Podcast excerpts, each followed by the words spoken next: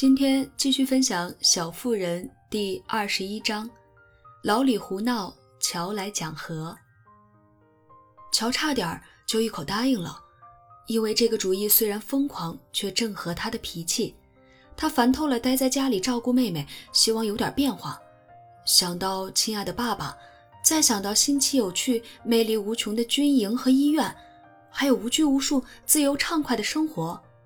乔的眼睛里便燃起了希望之火，他充满憧憬地望向窗外，但一看见对面的老屋，就摇了摇头，忧伤地做出了决定。要是我是男孩，我们就一起离家出走，玩个痛快好了。可惜我是个姑娘，只能乖乖待在家里。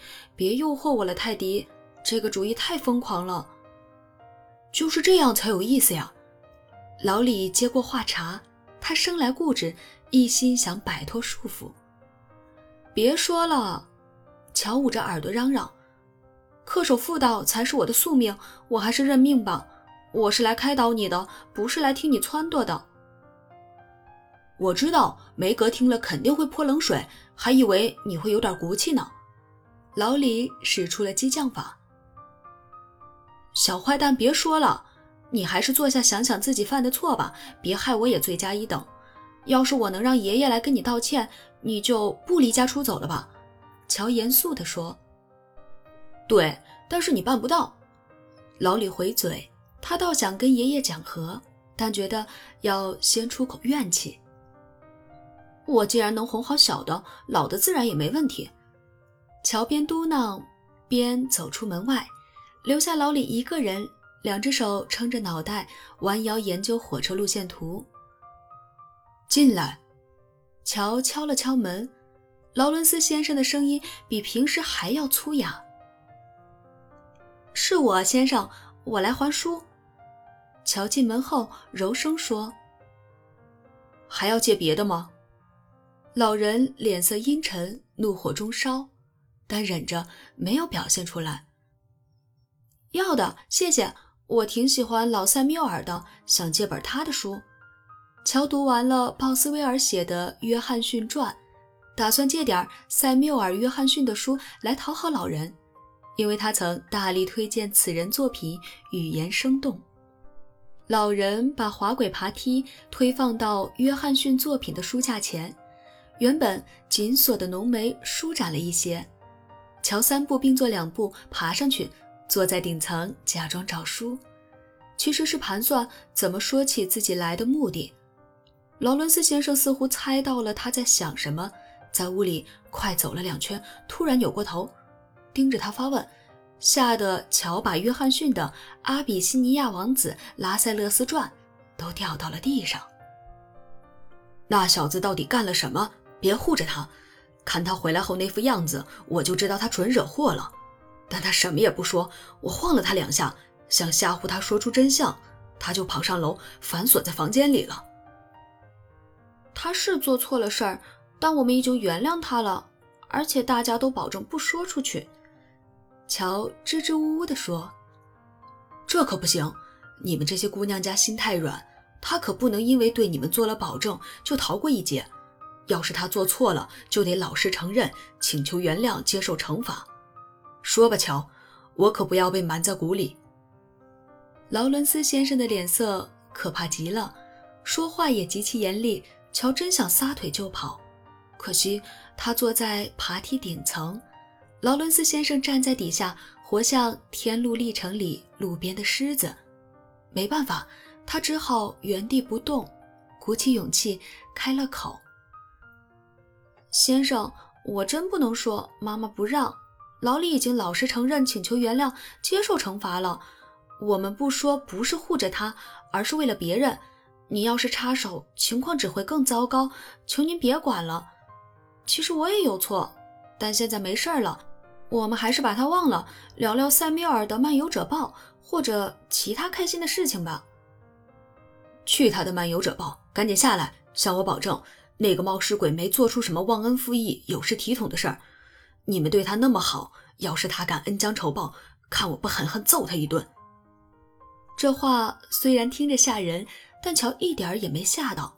他知道老先生脾气暴躁，但不管嘴里怎么说，都不会动孙子一个指头。他乖乖爬下来，把老李的恶作剧轻描淡写的说了一遍，尽量不扯上梅格，也不违背事实。嗯，好吧，如果那小子不肯说不是因为固执，而是有言在先，我就放过他吧。他脾气犟，很难管。劳伦斯先生边说边挠头，搞得头发像被狂风吹过似的，原本紧皱的眉头也如释重负地舒展开了。我也是，犯起倔来，九头牛都拉不回。不过只要说句好话，我就软下来了。乔想替祸不单行的好朋友说说情。那你是觉得我对他不好喽？老人口气尖酸。哎，才不是呢，先生，您有时太宠他了，他脾气来，您又容易着急上火，您说是不是？乔这回决定直言相告，努力保持镇静，但发表完这番大胆言论，他的身子还是微微打颤。不过老人的反应让他大吃一惊，也松了一口气。只见他把眼镜啪的一声丢在桌上，坦白承认：“你说的对，丫头，我就是这样。”我爱这小子，但他皮的让我受不了。如果继续这么下去，我真不知道最后会怎么样。那我告诉您吧，他会离家出走。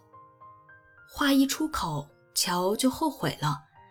他其实是想提醒老人，老李受不了太多管束，希望老人以后宽容一些。劳伦斯先生原本红润的脸色大变，一屁股坐下来，忧虑的。瞥了一眼书桌上方挂着的画像，画上的英俊男子是老李的爸爸。他年轻时离家出走，不顾专横的老人反对，娶了老李的妈妈。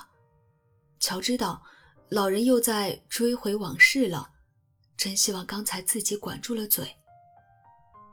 除非是真逼急了，不然他不会离家出走的。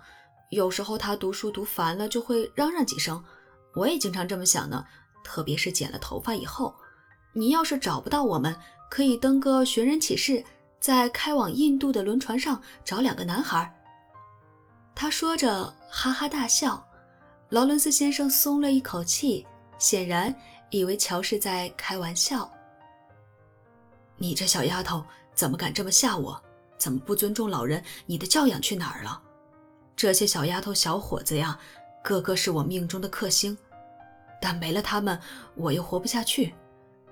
他边说边快活地捏了捏他的小脸儿。